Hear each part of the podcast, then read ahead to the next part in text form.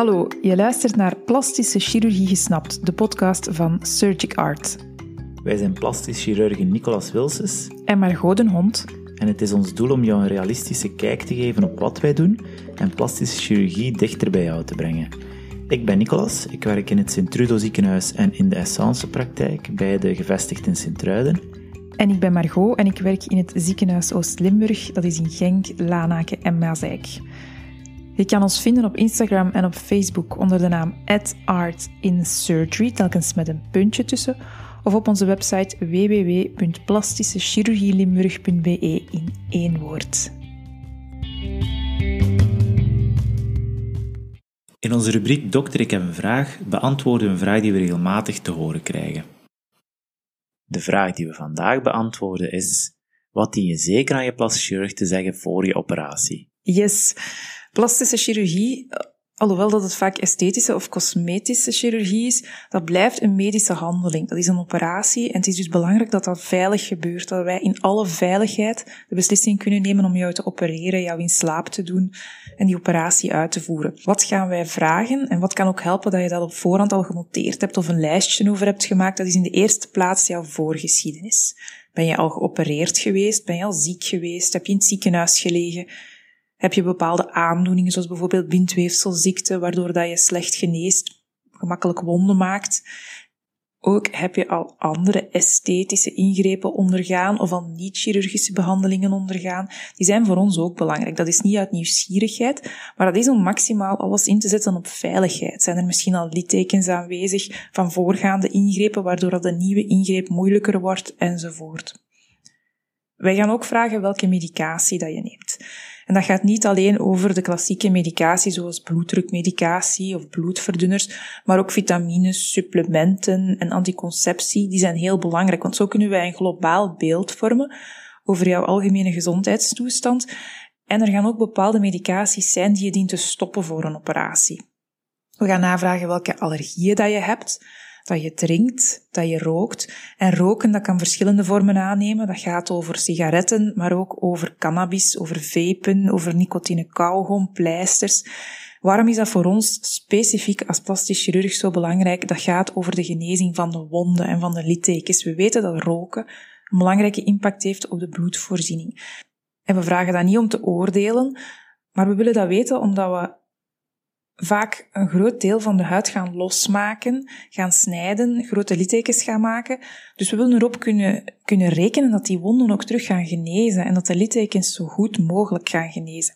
Dus wees eerlijk tegen ons, geef aan hoeveel je rookt en wij gaan vragen om minstens een maand voor de ingreep te stoppen met roken tot minstens een maand na de operatie. Dat gaat niet over minderen, maar echt over stoppen met roken. Want één sigaret is voldoende. Dat is een onmiddellijk effect, maar ook een uitgesteld effect om de wondgenezing slechter te doen verlopen. We gaan vragen naar jouw familiale voorgeschiedenis. Zijn er bijvoorbeeld mensen in de familie met borstkanker, met huidkanker? En specifiek voor esthetische operaties zijn wij ook geïnteresseerd in wat dat de evolutie is die bijvoorbeeld jouw gezicht heeft ondergaan in de loop der jaren. We gaan vaak vragen om foto's mee te brengen van vroeger, om te kunnen kijken wat dat er in die jaren veranderd is. In verband met de behandeling, onze allerbelangrijkste vraag is, wat verwacht jij van de operatie? Je kan al dingen opgezocht hebben, je hebt misschien al bepaalde ideeën over hoe dat jij een goed resultaat ziet. En als we dat een beetje kunnen staven of, of kunnen vergelijken aan de hand van foto's, dan kunnen wij bevestigen of bijsturen misschien ook weer leggen waarom we dat wel of niet daar wel of niet op kunnen ingaan. Jouw lichaam is uiteraard anders dan wat er op een foto gaat staan, maar zo krijgen we wel een idee van wat je in gedachten hebt en kunnen wij aangeven wat veilig mogelijk is.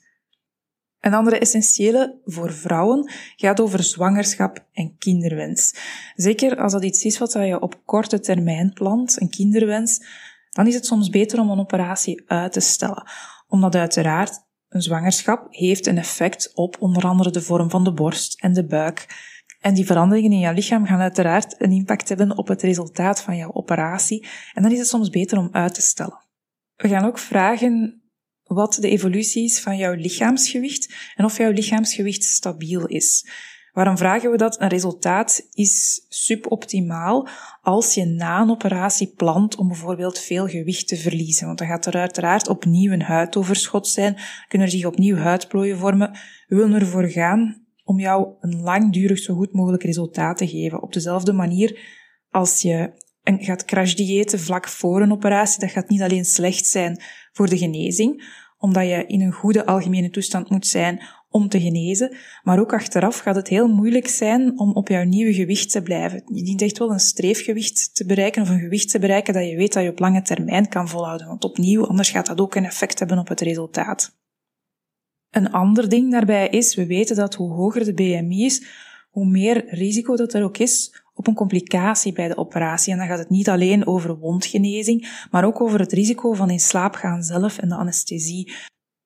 Dus ook daar gaan we moeten kaderen wat jouw vraag is, of dat die vraagstelling realistisch is en of we dat ook veilig kunnen uitvoeren. Een laatste, we gaan peilen naar wat je doet in het dagelijks leven, eventueel werk, hobby's of, of aspecten van jouw leven, zoals kleine kinderen, um, alleenstaand zijn, dat je huisdieren hebt, omdat dat een impact kan hebben op jouw postoperatief herstel. Dien je veel te heffen, dien je grote bewegingen uit te voeren, afhankelijk van het type ingreep. Ook ben je goed sociaal omringd. Dan denken we vooral aan operaties in het aangezicht. Die kunnen echt wel een, een impact hebben. Blauwe plekken, zwelling. Als je in de spiegel kijkt in het begin, dat kan schrikken zijn. Ben je goed omringd? Kan er iemand jou hulp bieden, bijvoorbeeld om naar de winkel te gaan of jou bij te staan na de operatie, om zeker te zijn dat je, dat je ook goed in goede handen bent die eerste weken van jouw herstel. Ziezo, hopelijk hebben we jou hier wat mee op gang gezet. Lijstjes maken of die zaken opschrijven voor je naar de consultatie komt, dat helpt ons enorm. Als je vragen hebt, als je twijfels hebt, als er iets niet duidelijk is, je weet ons te vinden.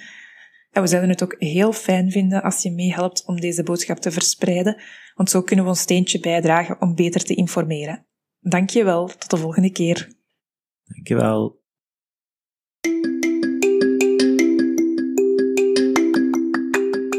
jij een vraag voor ons? We beantwoorden ze graag anoniem in onze podcast. Stuur ons jouw vraag via onze website, ons e-mailadres of onze social media. Deze vind je terug in de beschrijving onder deze aflevering.